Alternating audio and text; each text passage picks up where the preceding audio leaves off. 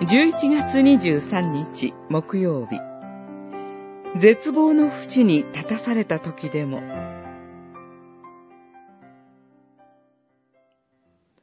イスラエルの神。万軍の主はこう言われる。これらの証書。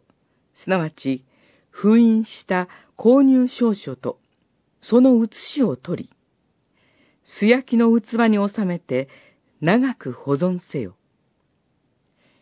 イスラエルの神、万軍の主が、この国で家、畑、ブドウ園を再び買い取る時が来ると言われるからだ。エレミア書、32章、14節、15節。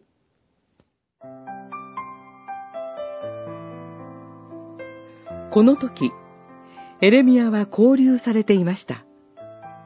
また、エルサレムもバビロン軍によって包囲されていました。人が見るなら、エレミアも、エルサレムも、もうすぐ終わってしまう存在で、希望はありません。しかし神は、そのようなエレミアに、間もなくいとこが来て、アナトトにある自分の土地を買ってくれと言う、と不思議な言葉を与えられます。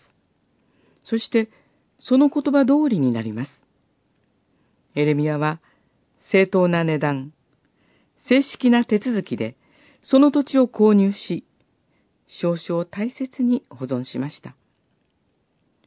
その行為は、この後、イスラエルの民は散らされるのですが、必ず帰還し、これまでと同じように主が与えられた土地に住むことができるという神の約束に対する確信を雄弁に語る予言行為となりました。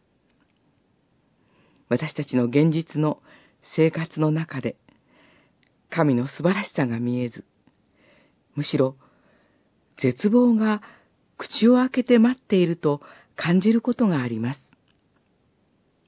しかし、その現実のただ中においても、皆を崇めさせたまえという祈りが、絶望に陥ろうとする私を支え、力ある主の御業を待ち望む忍耐と希望を与え続けます。